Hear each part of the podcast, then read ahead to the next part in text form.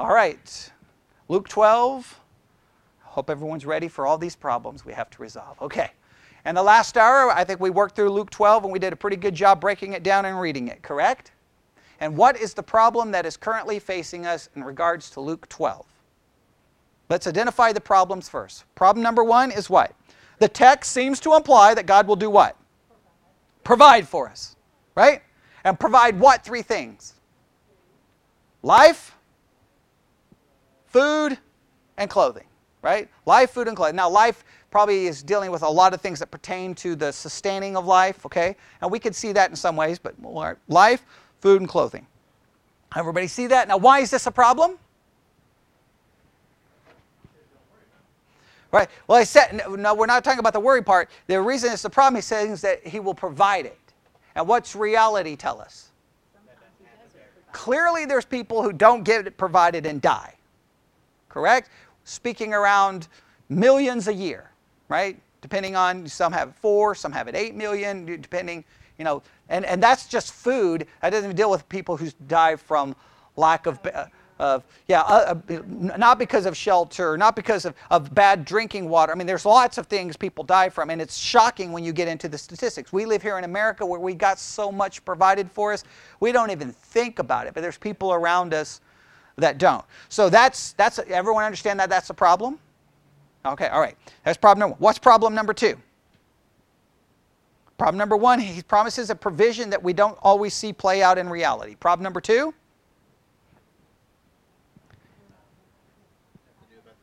The selling. Problem number two is he seems to tell us all to sell everything we have. That's a problem because nobody here is doing what? Selling all our possessions. So we've got two issues to deal with, correct? Yes? All right. Now, here's what we're going to do. Number one, we need options. What are our options in interpreting this passage? Right? What is option number one?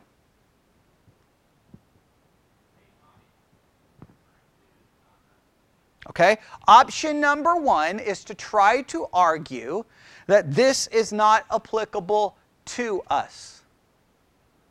Right? Everybody got that?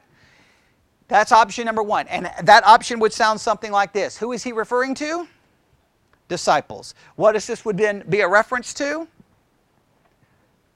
To the disciples, them, them being sent out, and they were to sell all their possessions, which there seems to be other passages that seem to tell them to do that, correct? Take no purse, take no thought with, you. sell everything that you have, don't worry about carrying anything. God is going to provide. This seems to be a promise to the disciples for some kind of supernatural provi- provision that would take care of all of their needs, where they could focus on what? The proclamation of the gospel. All right? That would be option number one. All right? Everybody got that? Option number two. This applies to us, and we got to figure out how to make it work. Agreed? Right? Is there a third option? Not applicable, applicable. Applicable has all kinds of problems, but okay. What would be a third one? All right, Bobby's offering one. It, it, I mean, it, we have to at least consider it that this is applicable, but there's some kind of condition that we got to figure out how to meet the condition, and then maybe it will work for us. Some, some kind of conditional uh, mandate to it. All right. That possibly works. All right, so we got three possible. Can anyone think of a fourth solution? Anyone think of a fourth solution? I don't know if there is a fourth solution. Agreed? Agreed? It would, we'd have to really start reaching. All right, so what was solution number one? Okay, not applicable to us.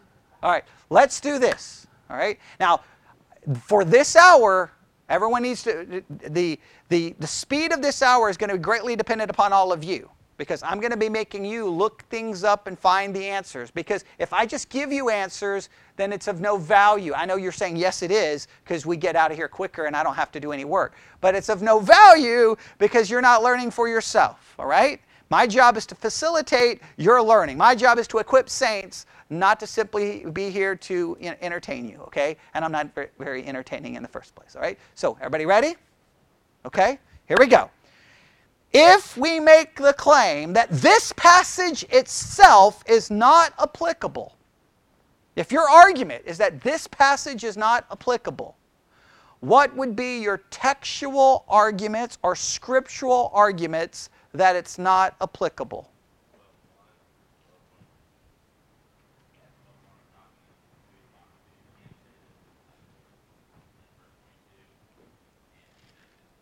All right. So Seth, Seth's uh, argument here is that if we look at chapter 12, verse 1, it says, He says unto His disciples. If we jump down to verse 22, it says, verse 22 of Luke 12, he said unto his disciples. So the argument would be this is applicable to, this is promises and claims made for the disciples. Now, what would be an argument against making such a claim?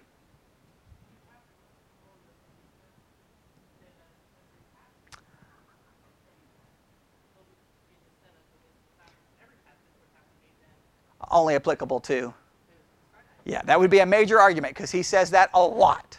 Correct? He said unto his disciples, he said unto his disciples. I don't even know how many, it would be interesting to find out how many times that phrase is used, but it's used a lot. Okay? So we would be wiping out application for pretty much the New Testament, okay? Or at least the Gospels. Right? So that one is that leaves us a little that's a little concerning. All right, what would be a better way of possibly making an argument that this is not applicable?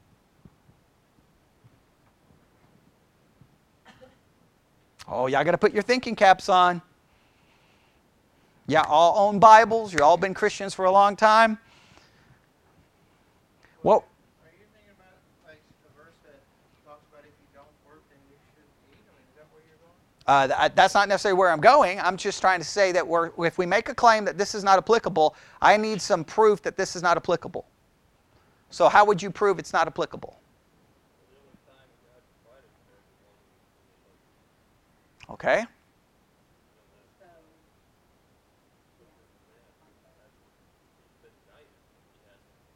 Okay.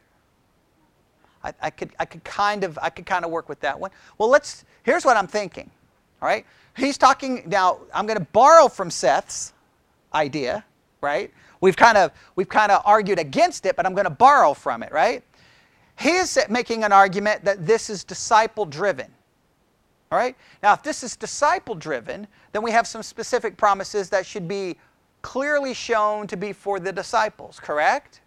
All right, can you think of other gospel accounts of Jesus making promises that sound very much like this, but it's clearly directed at the disciples, and we can prove it's directed at the disciples? I got some heads being. Don't don't tell me. Look them up and tell me when you find them.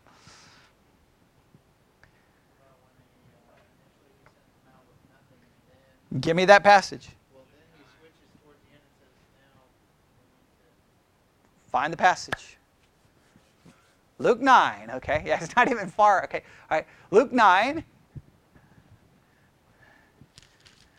Where does it begin, Seth? Verse 3. Okay, is this going to answer what we think? Okay, here we go. Verse 1, I think, is where we should start. Yeah, verse 1. Everybody there? Everybody there? Luke 9, verse 1. And he called his 12 disciples together and gave them power and authority over all devils and to cure diseases. Stop right there. Now, we can prove that's not for us. Agreed? Because we, everyone knows we cannot cure diseases. Right? Agreed? This is apostolic power, apostolic gift. Agreed? All right. Verse 2 He sent them to preach the kingdom of God into all right. We, we believe that there's an application for us to preach the gospel, but there is no command for us to go heal the sick because I can't do it. I can pray for someone, but I, I don't have any ability. And, and how many times have I prayed for people who are sick and they die? I spent all night praying for my mother when she was in the hospital. She died. Obviously, it didn't work. Right? Yes? Okay. And he said unto them, Take nothing for your journey, neither staves nor scrip, neither bread, neither money, neither have two coats apiece. Whoa, now wait a minute. That that now that sounds a lot like Luke 12, does it not? Because don't worry about all this stuff. Don't worry. What are they not worried about? If you're taking, what are they not, they not taking with them? What are the things they're not taking? What's the first thing they're not taking? Sta- a staff. Okay? And what could a staff be used for? Protection. Right? Right? Yes? Okay. I mean, in martial arts, we learn the staff. Okay, so yeah, so I, it's definitely a weapon. Okay. All right, next. Okay. Script or bag. Don't take a bag. Well, taking a bag would imply that you're what? You're carrying something. Right, next. Bread, that's food. Okay, if I drive to Dallas, I have a bag of food. All right, I could break down but I know that long in the car, I need like, I mean, I stop at the convenience store and I got a bag of everything, okay? I'm like, I'm buy 10 of everything, okay? Because I got to have something, right? Bread, I mean, and guess what? If they don't take any bread, there's not an Allsups on every corner. And that's outdated, whatever they are, 7 Elevens now or whatever they're called now, okay? But, yeah, okay, right. What? And I don't have any money to even buy anything. All right, so this seems to imply what? This fits the Luke 12 narrative. The Luke 12 narrative is hey, don't worry about all this stuff because God's going to provide it. Here is a case where they're doing what? Exactly what Luke 12 says to do. Right? Don't take two coats. Don't even have any extra. Don't worry, just take what you have on and go. And what and whatsoever house you enter in, there abide, and thence depart. Obviously, not their houses. They're going to to rely on other people. Now, keep this in mind. This is very important. This is what uh, Diane was talking earlier. They're going to be staying where? Look at verse 3. Uh, someone's house. So it can't be that everyone has to sell everything they own. Because if everyone sold everything they own, nobody would have a house. Everybody see that? Amen? Okay, all right. That, that's an important thing to note. Uh, you enter in and abode thence depart, and wh- whosoever will not receive you when you go out of that city, shake off the very dust from your feet for a testimony against them. All right? Here is an example of the disciples being sent out, and they are told, obviously, they're being implied to do what? Don't worry about any material thing because it's going to be provided for you. Do we have any other cross references to this where we could drive this point home even further?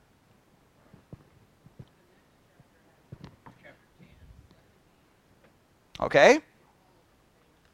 Okay. What chapter? Chapter 10. Yeah, here we go. All right, everybody look in chapter 10, verse 1. After these things, the Lord appointed other 70 also, and sent them two and two before his face into every city place where he himself would come. Then he said unto them, the, the harvest truly is great, but the laborers are few. Pray ye therefore the Lord of the harvest that he would send forth laborers into the harvest. Go your way. Behold, I send you forth as lambs among wolves. Next verse. Carry neither purse, nor scrip, nor shoes. Don't even carry shoes. They really get it worse. They get it worse off than the 12, okay? All right? And salute uh, no man by the way. Unto whatsoever house you enter, there again, there's houses for them to stay in. Are these lost people letting them stay? It would seem to be, you would not, not think so, all right? Um, and then the same, same thing, all right? Everybody get the idea? Uh, now, how do we know that this would pl- possibly be, not be applicable for us? Look at verse 9 heal the sick. Get the same idea? Agreed? All right, so what can, we, what, what can our argument be? Let's make sure this argument. There is New Testament evidence that when Jesus sent out disciples slash apostles, there was a specific way in which they were to go. And what's that way? Go without worrying about any material thing. God would provide the material. What were they to be focused on? The spiritual. There is New Testament evidence that for the disciples and the apostles, this is the way they were to live. Going, not worrying about material things, God would supernaturally provide the material things. How do we know clearly that that's not applicable to us? Because with this sending them out not to worry about material things, what else were they concerned, uh, told to do? To heal the sick, which we know we can demonstrate, we can prove without a shadow of the doubt that we do not possess that apostolic ability. If you think you do, um, well, you can either go to work with Seth, right, and he can you and he can just stay at the firehouse, and you can go out on the truck and just heal everyone, right? And I don't see any of the charismatic. Do you see any of the charismatic churches showing up at your fire station to go out with you every night? I wonder why. You should just call New Hope and say, "Hey, could you send some of your best healers out with us?" Uh, you know, because that doesn't work. I don't see. Uh, do you see New Hope or any of the charismatic churches in Abilene hanging out at the funeral homes? Raising the dead. I, does anybody see them doing that? They could go to work with uh, Janice. All kinds of people, all kinds of medical conditions. Do you see any of the charismatic churches ship? No, they don't. Charismatic churches talk a big game, but they can't live it out because they're liars. And they're liars, they're not Christians, and they should not be viewed as Christians. And I don't care who gets mad at me. I believe charismatic, the charismatic world is not Christianity. It's, it's mentally, uh, mentally deluded people who believe in things that don't exist, okay? Because they're not, they claim that all this healing is happening, but they, we live in a city where there's charismatic churches on every corner, and I don't see all the healings because Hendricks is a pretty big hospital. We wouldn't even need a hospital in this town. Right? Okay, so I, I, get really mad about that now, and I do believe they're mentally deluded because you have to, you have to, you're believing something that's just tangibly not real. Right? Does that make sense? So immediately we know that there is a there's a push in the New Testament to send out the disciples, not worrying about material things, that we that if we can't necessarily apply to ourselves. Agreed? So, is it possible that Luke 12, the same concept is happening again? Would that be a textual argument? Agreed? Yes? All right. Is there any other New Testament passage you can think of where, again, you see this kind of language being spoken of of the disciples giving some promise of being provided for that Okay, is, is it a repeat? Let's look at it real quick. Matthew 10 10. Is it, uh, is it for the 70 or for the 12? Yeah, for the 12. Yeah, there it is. Matthew chapter 10. You everybody see it? Matthew chapter 10, it names them at the beginning. Um, and then in verse 8, heal the sick, cleanse the leper, raise the dead cast out devils freely. You have uh, received freely give Clear, there's no question that's not for us.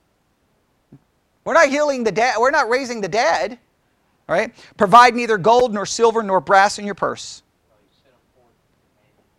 yeah so clearly it's not. So can we all agree that there is at least a New Testament, a gospel? We'll say this in the Gospels, there is evidence of Jesus sending people out, clearly telling them not to worry about any material thing because he's going to provide it all. Agreed? All right. Can we say that that's not applicable to us? Yes. So, is it possible that we read Luke 12 in light of these other passages? I think it's possible. Would we agree? Yes? Right? Now, let's, I know what some people are going to say. Are you saying Luke 12 is not applicable in any way? Listen carefully. There's principles in Luke 12 that would be applicable. What would be the principles in Luke 12? Okay. We, we could go, I can make it simple. Fear God, don't fear men. Spiritual should dominate over the material. And don't be filled with worry and anxiety that it destroys your life. Simple. But I can't take that and then apply. And then the selling everything clearly wouldn't be applicable to me because we don't believe that God is saying that He's going to provide everything for us the way He's provided for the disciples. Agreed? I think, does that make sense? Yes? All right. I think that gets us some pretty good answers. Now, here's what we need to do. We need, uh, we need one other thing that we need to look at. I'll throw this in with this uh, understanding of how this is not applicable. And all of those passages where he sends out the disciples and they're going to go get things, they're going to be provided for, and every situation they are told they're going to be staying in houses. Correct? Yes. Yes? Okay. If they are told they're going to be staying in houses, that would seem to imply what? Someone's going to have to have a house. So that, and we would think that it wouldn't be lost people saying, "Come in and stay with us," unless God supernaturally just works on them. Most likely, it's fellow believers. So that would mean that all believers would not be told to do what? Is there another scripture that would seem to imply that you wouldn't you wouldn't at least sell your house? Okay, um, where in Acts would we say would prove that we don't have to sell our house? Okay, they met in different homes. I, I could think of a better one. Well, let's go to this one first. 1 Corinthians. Look at the, uh, dis- the uh, discussion about the Lord's Supper in 1 Corinthians. Aha! 1 Corinthians. Oh, okay. Let you find that one. Okay, you have that one. Look for the one in 1 Corinthians. I believe, look on the chapter dealing with the Lord's Supper. It's probably 11, I think. Just going from memory.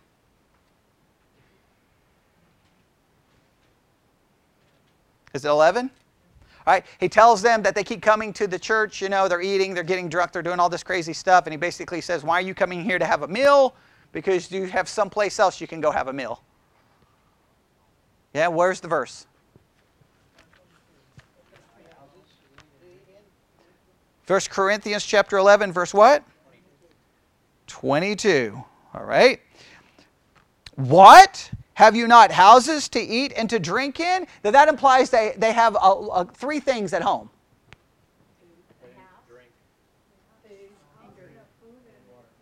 Clearly, they haven't sold it all. Agreed? In fact, they have it. They don't even need to come to church to get it. In fact, he's like, Why are you coming to church to get this? You have a house to eat in. I know whenever I preach this, people get mad at me, but it's not my fault. Paul's the one who told them, Go home and eat. And when I tell everyone, Go home and eat, you don't need the church to provide it, everybody gets mad at me. But I'm like, That's the, the church is not here to provide you physical food, it's here to provide you spiritual food. That's what the church is supposed to be about. So that would imply that they all owned, they all had what? Houses. So that would mean that we wouldn't have to sell everything, okay? Clearly, it's not applicable. Now, I want to make sure we understand this. Go back to Luke 12. I want to show you what we have done. You may not feel the weight of what we've done. If you start saying this to friends you know who go to other churches, you'll find out really quick that you learned something today that's very controversial. This is what we have done. None of your friends are going to argue with you that 33 and 34 doesn't apply. They're going to say amen to you. What we have done is backed up the not, not applicable to which part? The implication is in 22 and following that God is offering some kind of divine provision that He's going to feed you, and you don't need to worry about it, you don't need to seek it. We're going to argue that's not applicable either. And the reason I'm going to make that argument is clearly God doesn't provide for everyone because people don't get all the things they need. In fact, if I just stop doing anything, sell my house, sell everything that I have, I'm going to be living under the underpass, probably hanging out with people saying, "How do you get people to give you money?" And I'm and I, in fact, well, in fact, I'll still be working for it. Because I'm not going to just sit under the underpass and I'm, in the morning time, food just magically appears under the underpass and go, I don't need to, I'm just going to sit here and pray all day. Because God's just going to magically provide my food. Yeah, they had to grow, they had to grow their, they grow their food, right? So that's still that's still working and toiling. Because remember, the whole argument of 12 is we're, we're better than what? The ravens and the flowers, and they don't do what? So clearly it can't be applicable. Now the principle can be applicable, and the principle is this don't be overcome with worry. Does that make sense? You see, it's a, it's, it's a, it shouldn't be such a radical. Re- now, some of your Christian friends go, well, well, obviously we're not saying God will provide everything, but they don't provide you a biblical reason to. We've provided a biblical reason that this promise probably had a context to the disciples because these disciples have already been told to do what? Sell everything they have because God was going to provide for them. This were apostolic promises.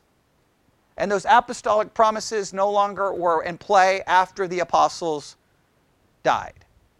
Agreed? All right. Does that make sense? Okay. Now, I, I, wanted, I just want you to feel the weight of what we've done. So I would think the only reasonable explanation is, is the not ap- applicable one. Agreed? But we made it not applicable by doing what? Giving a textual argument. And we've proven what? We have other promises directly to the disciples that don't apply to us. And second, we've been able to prove with other scriptures that clearly not everyone sold everything they had because they own houses to go eat and drink in. Yes? Right? And I think someone said in Acts that the church met daily house to house. Right? Clearly, they had to own houses. That's not selling everything. Agreed? And if they're if they're and they're breaking bread from house to house, they have food there. Now, depending on how you understand the breaking bread, some believe it's a meal, some believe it's the Lord's Supper. If it's the Lord's Supper, then it's not a meal. But they still had to have a house to have something. All right, everybody got there? So far, so good? Okay, now, here's what we need to do. There are a lots of scriptures that seem to imply that God will provide that go beyond Luke 12. Now, everybody was supposed to have a list of them today. I doubt you do. So I have my own. Right? I wasn't going to put you on the spot here. Right? Okay? Here we go. You ready? I have about 30. Okay? We're going to go through them and see if we, if, because we just challenged a major interpretation, correct? I will argue that no matter what else we find, I think we have done a I think we've done a good job with Luke 12. Now, we're going to get people online who don't think we did a good job of Luke 12. I think we did. But to be fair, there's other people who listen online go, wait a minute, there's a lot more promises about God providing other than Luke 12. So we've got to deal with those. All right? Anybody ready for the first one? Philippians Aha! Someone, did you have that already, or you just know it? You had it. Okay, so you have some. Well, that was one, and then there was the, uh, other one. Okay, all right. Well, you at least had one. All right. Even if you, if you just had one, at least you found one. Okay, that's good. All right, Philippians chapter 4. My pages are stuck together. Here we go. Everybody there?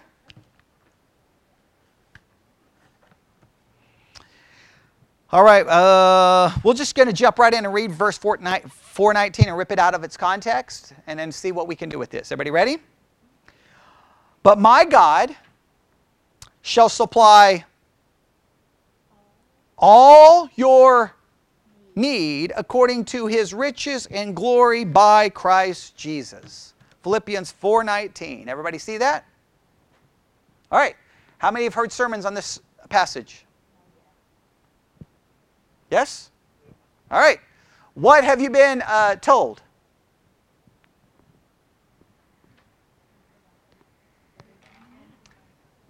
Okay. Do what? Okay, to be content in your circumstances. Okay, what else have you been told? Would you, can we agree that all sermons that you've probably heard outside of this church have implied that physical needs, and God's going to take care of not, not your greed, but your needs, which should imply what three things? Shelter, food, and clothing. He's going to provide it.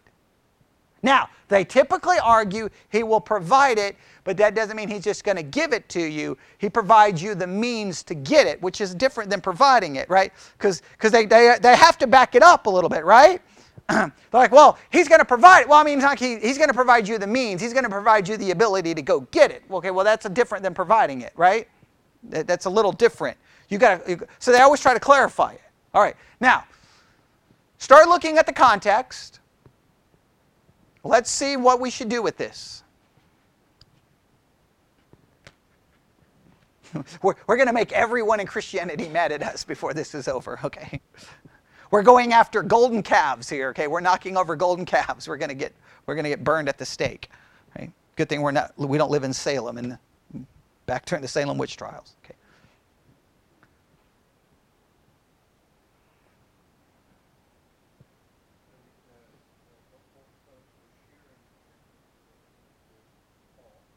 Okay. Well, how far back did you go? Okay. We'll start in 10. Sound good? I start in 10? Yeah? All right. But I rejoiced in the Lord greatly that now at the last you care of me hath flourished again, wherein you were also careful, but you lacked opportunity. All right? Paul is, Paul is grateful for the care shown to him by whom? Church Philippi. Right? Agreed? All right? Not that I speak in respect of want, for I have learned in whatsoever state I am therewith to be content. All right? Now, he's, he's making an argument. It's not that he's not found himself in times of need. He's found, what has he discovered? Contentment. Right? Next, I know both how to be abased and I know how to abound. Everywhere in all things I'm instructed both to be full and to be hungry, both to abound and to suffer need. Now that's interesting. Wait, I thought we just read that he's going to provide all of our needs, and Paul's here saying that he has suffered need. And he's going to be full and hungry. How, how does this work? Now, does it, again, this is, this is what drives me crazy. This is just reading, right? All we're doing is reading. It's just basic, like we're just opening a book and reading. Now, I know you're like, I don't ever want to read a book with you. That's why I was always usually asked to leave book clubs because they're like, we're never going to finish the book. Okay, all right. They're like, you find everything in every sentence, right?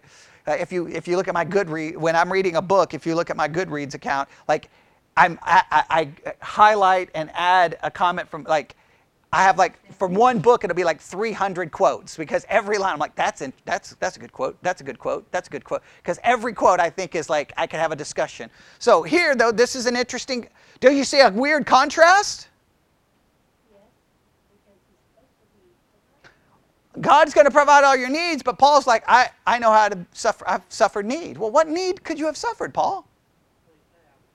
Okay, I was hungry. But what Paul is arguing that no matter what he was going through, he was what? Content. All right, that's now that right that's the convicting part, right? Okay, like I don't know how you pulled that off, okay? Because I tend to not be very content when if I'm hungry, okay? All right? But verse 13. The one that's, all, you talk about a passage that gets misquoted.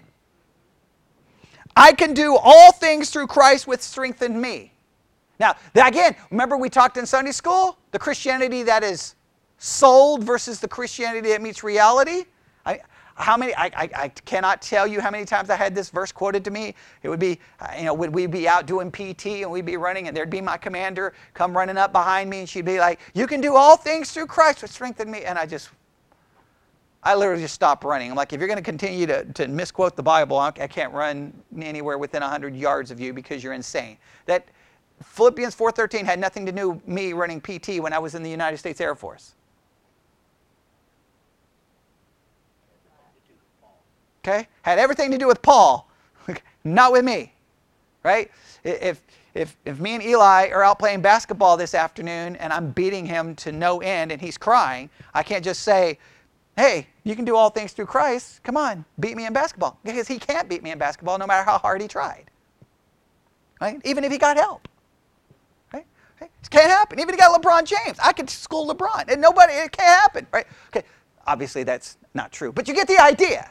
Right? That, now, applying it to that situation is foolishness. And I, again, you've seen it in boxing, you've seen it in UFC. You know, I can do all things. They, they got it tattooed on their chest. Philippians 4:13. They walk into the octagon for out, and they're knocked out. You know, whoa!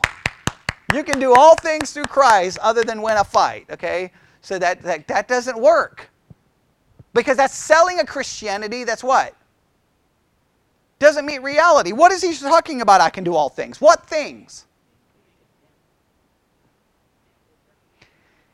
Contentment. He knows how to be abased. He knows how to abound. And all things I'm instructed both to be full, to be hungry, both to abound and to suffer need. Those things he can do in Christ. Basically, simply put, I think Sarah said it contentment and your circumstances. Right? Not, that's all it's applying to. It's, it's not applying to anything else. And, and, and I, I think uh, Bobby just said it. The, the main application is to Paul. How that applies to us, even, even that is into question, okay? But if we're going to apply it to us, we can't apply it beyond that. Right, exactly. All right. Now, verse 14. Notwithstanding, you have well done that you did communicate with my affliction.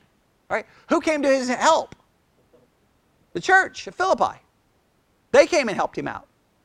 Right? Now, ye, uh, Philippians, know also that in the beginning of the gospel, when I departed from Macedonia, no church communicated with me as concerning giving and receiving, but ye only. All right? Hey, when I had all these needs, no one else helped me out but you. Right? That's good on them. For even at Thessalonica, you sent once and again unto my necessity. They've been helping him all over the place. They've been helping. That's good on this church. That's a good thing for the church of Philippi. They were helping. Not because I desire a gift, but I desire fruit that may abound to your account. But I have all and abound. I am full, having received Epaphroditus, uh, the things which w- were sent from you, an odor of a sweet smell, a sacrifice acceptable, well pleasing to God. All right? In other words, they have given, he's accepted it, he is grateful for their gifts. Now, verse 19, but my God shall supply all your need according to his riches and glory by Christ Jesus. Whose need is he referring to? Church Philippi. He's not even referring to his own need because who took care of his need? So, what does he seem to be saying? You gave to me, right, and took care of me. God is going to provide for you. Now, do we take that and apply it to every situation? Could we make an argument that would be very dangerous to do so? Because we can't say, well, he provided for every need because Paul just told us he had need. Now, his need was ultimately provided, but it was provided by whom? The church. And now Paul is telling the church, because of what you've done for me, God will provide for you. Now, I wonder why that transaction would work that way. Paul is what? An apostle. And the disciples and the apostles seem to have a special thing that, that was in, in play, right? They didn't need anything because whatever they needed would be provided for them. And it was obviously going to be provided in some cases by other people. So the implication seems to be that if you provide for them, God would provide for you. Does that make sense? All right? That that kind of gets us out of the that I think that's a reasonable reading, correct? Because I'm not going to run over to certain parts of Africa and tell everyone God's going to supply all your needs. I'll come back in a month and find, oh, wait, how many kids died in the village? Well, maybe I shouldn't have preached Philippians 4:19 to them. I sold a Christianity that doesn't what? Reach reality. All right? Does that make sense? Now, I will argue this does put the, the, uh, the caring for people in the hands of the church. Now, the church should care for people, and the church should do what they can. And churches have been doing that throughout church history. They have been. Now, I, I would argue that the Protestant Reformation created many problems because we no longer have a big organization to do so. You have little small churches. Our ability to help people is pretty limited, is it not? Now, we pull our resources together. We should be able to help people in the congregation. Pulling our resources together to try to help people out of the, outside of the congregation and maintain ourselves is very difficult. We've, I think everyone's been very helpful here when trying to help people in the congregation. And this church, because I mean, I pretty made it very clear that I won't be a pastor in a church that won't help people outside. We've helped people wherever we can. So all churches should be able to do that because it seems that one of the ways God does meet the needs of people is through the church. Amen? And that requires the people to do what? People got to give. People don't get the church the church's ability to give is based off the people's obedience to giving. You don't give, we can't give.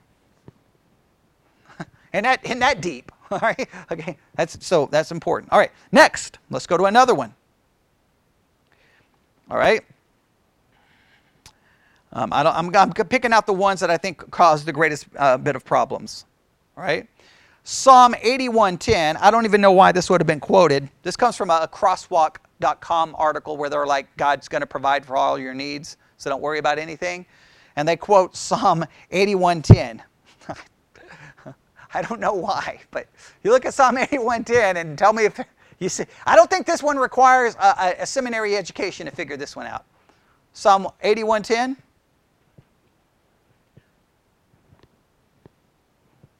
What's the dead giveaway? Yeah, well, this is a reference to whom? This is a, reference to Israel, right? I am the Lord thy God, which brought thee out of the land of Egypt. Open thy mouth, and I will fill it. All right. That is reference. That has nothing to do with you. Has nothing to do with me. Why crosswalk.com quoted this is insane. It just shows you how broken Christianity is. I guess reading comprehension was something they missed that day in school. All right. Um, I'm not. I'm not. I wasn't in Egypt. I'm not Israel. Now, guess what? If you believe spiritual Israel, you may be trying to claim this promise for yourself. That's where that problem gets down. This has nothing to do with it. This is physical Israel. Agreed? It was physical Israel who was in Egypt, and it was physical Israel that was provided for. That's just crazy that they would even quote that one. All right? Um, Psalm 84:11. Now, this one may require a little bit more work.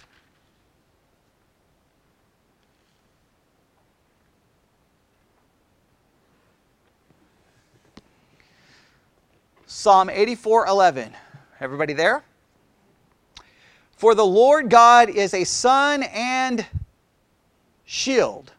The Lord will give grace and glory.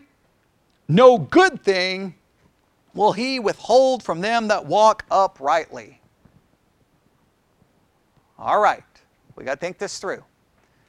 Everybody see it? What seems to be the promise?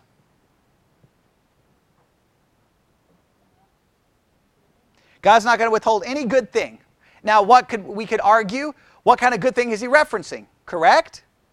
Now, we could argue that a good thing would be all of our basic necessities, right? Yes? We could. So, obviously, this is how Crosswalk was, was implying it. All right? But what, what's the one thing that should jump out of this verse uh, uh, at you immediately? What's the first thing that should just.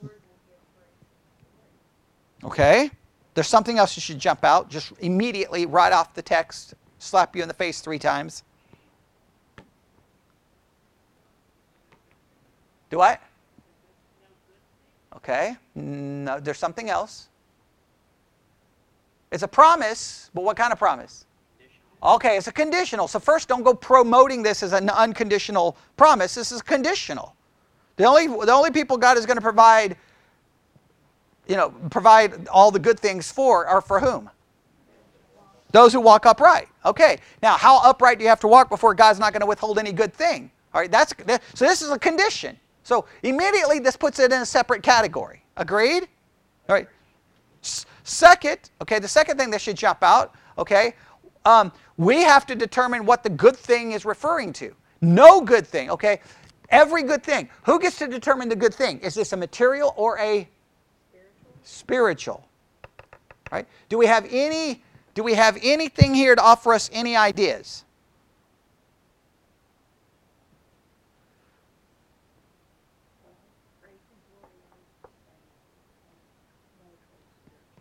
Okay.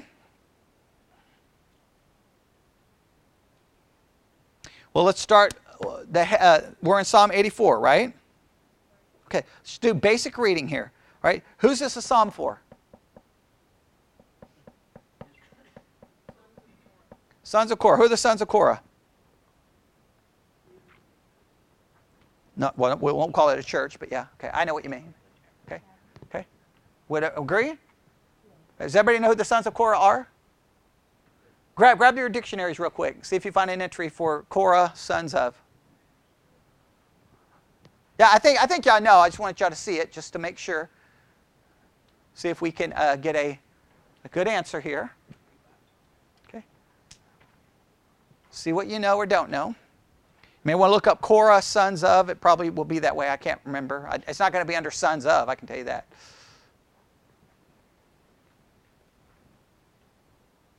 If you find this answer, we'll be done.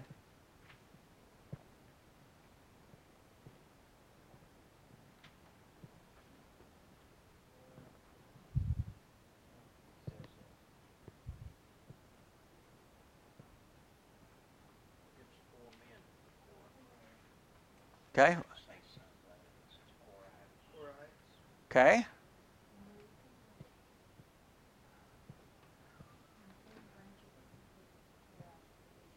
Okay. And what does that tell us? Does it give us any information?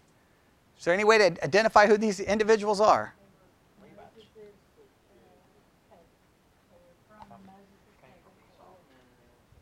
Okay. Okay. Would everyone agree they're part of the Levites? Yes? If they're part of the Levites, then that means they're responsible for what? Tabernacle and worship. All right? Yes? Okay. Verse 1 begins with what? Okay, go ahead.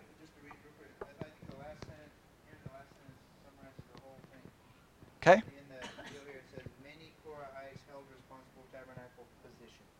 Okay. So they were involved in the tabernacle, held responsibilities for the tabernacle and for the worship of Israel. Agreed?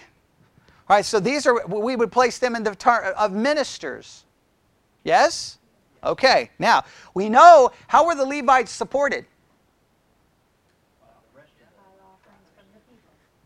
By the people, right? Remember some of the sacrifices? They could take part of the sacrifices, right? So they were provided through by the people. Okay. Now, let's start in verse 1.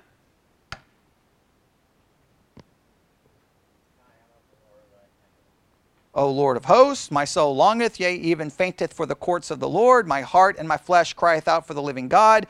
Yea, the sparrow hath found an house, and the swallow a nest for herself, where she may lay her young. Even thine altars, O Lord of hosts, my King and my God. Blessed are they that dwell in thy house. They will still be singing. Uh, they will still. They will be still praising thee, Selah. All right. This sounds like people who are supposed to be dedicated to what? The worship of God their home, their sanctuary will be the tabernacle. That's what they're focused on. If this is the sons of Korah, that would make sense, would it not? All right. Blessed is the man whose strength is in thee, and whose heart are the ways of them, who passing through the valley of uh, Baca may make it a well. The rain also filleth the pools that go from strength to strength. Every one of them in Zion appeareth before God. O Lord God of hosts, hear my prayer. Give ear, O God of Jacob. Selah, behold, O God, our shield. Look upon the face of thine anointed. For a day in thy courts is better than a thousand. I'd rather be a doorkeeper in the house of my God than to dwell in the tents of wickedness. This is about people who are focused on what? Serving God and the worship of God, and God is going to provide. Yes? For the Lord God is a sun and a shield. The Lord will give grace and glory. No good thing will, will, will he withhold from them that walk uprightly. All right? This seems to be a, a promise that directed more for the sons of Korah and those who served in the tabernacle. Agreed? To take it beyond that, you got to be careful. And even every good thing, it's not clearly classified. And not only that, it's conditional. All right, so let's stop right here. Let's wrap this up.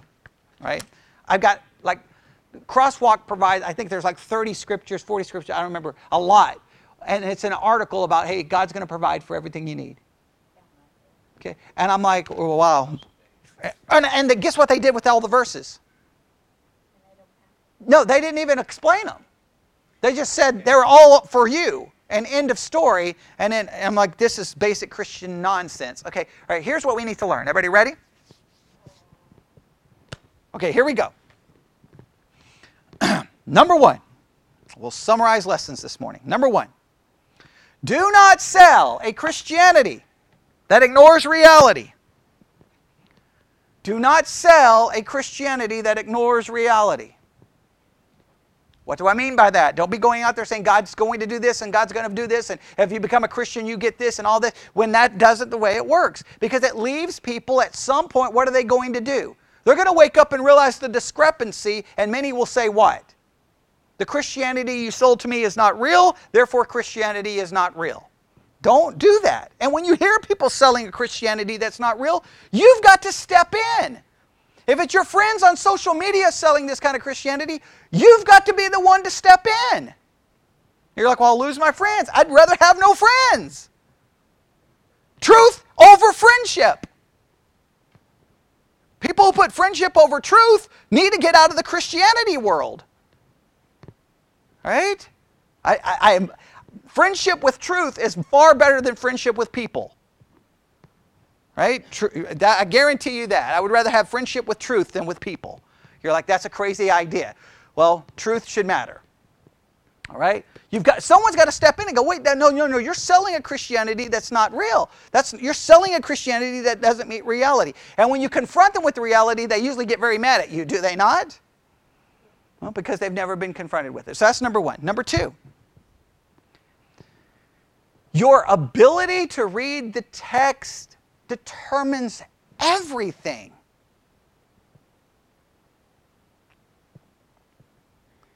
Your ability to read determines everything. Now, doesn't that make sense considering God's revelation is in what form? Written form. All right? So, what's number one? Don't sell a Christianity that, that ignores reality. Number two, your ability to read the text determines everything. And number three, you ready for number three?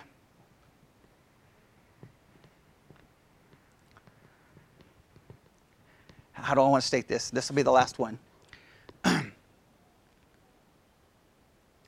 Don't be deceived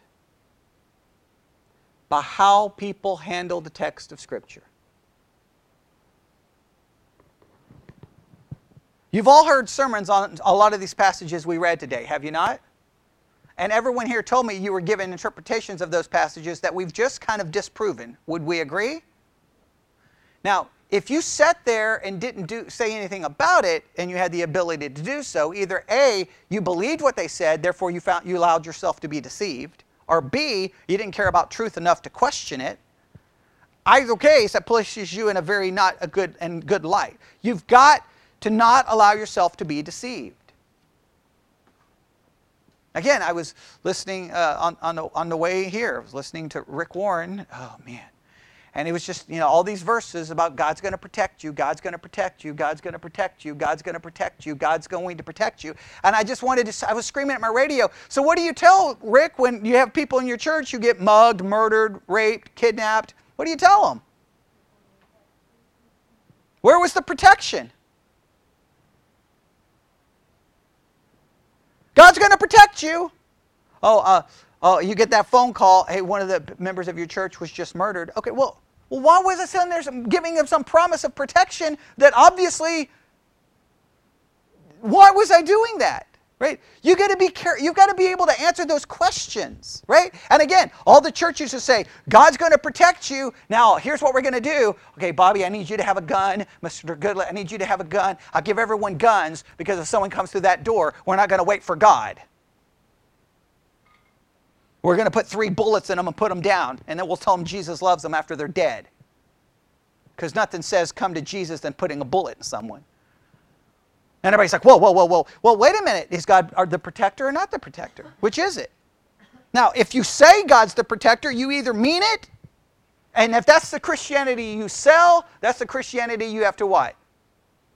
Live. If you sell a Christianity that God guarantees healing, they shouldn't have been calling me at the appointment line to get an appointment. Does that make sense? Now, what, what did we do? In some of these passages where people claimed guaranteed provision, what did we discover? Didn't really, it doesn't really come out the way it sounds, right? Oh, this psalm, that's sons of Korah. Who are they? They're in the tabernacle. Okay, they were supposed to be provided by God. Wait, Philippians 4, I'm going to uh, supply all your needs. Wait a minute, Paul himself said he had need. How do I understand that? It only took what? How long did it take to resolve some of these passages? So, what's required?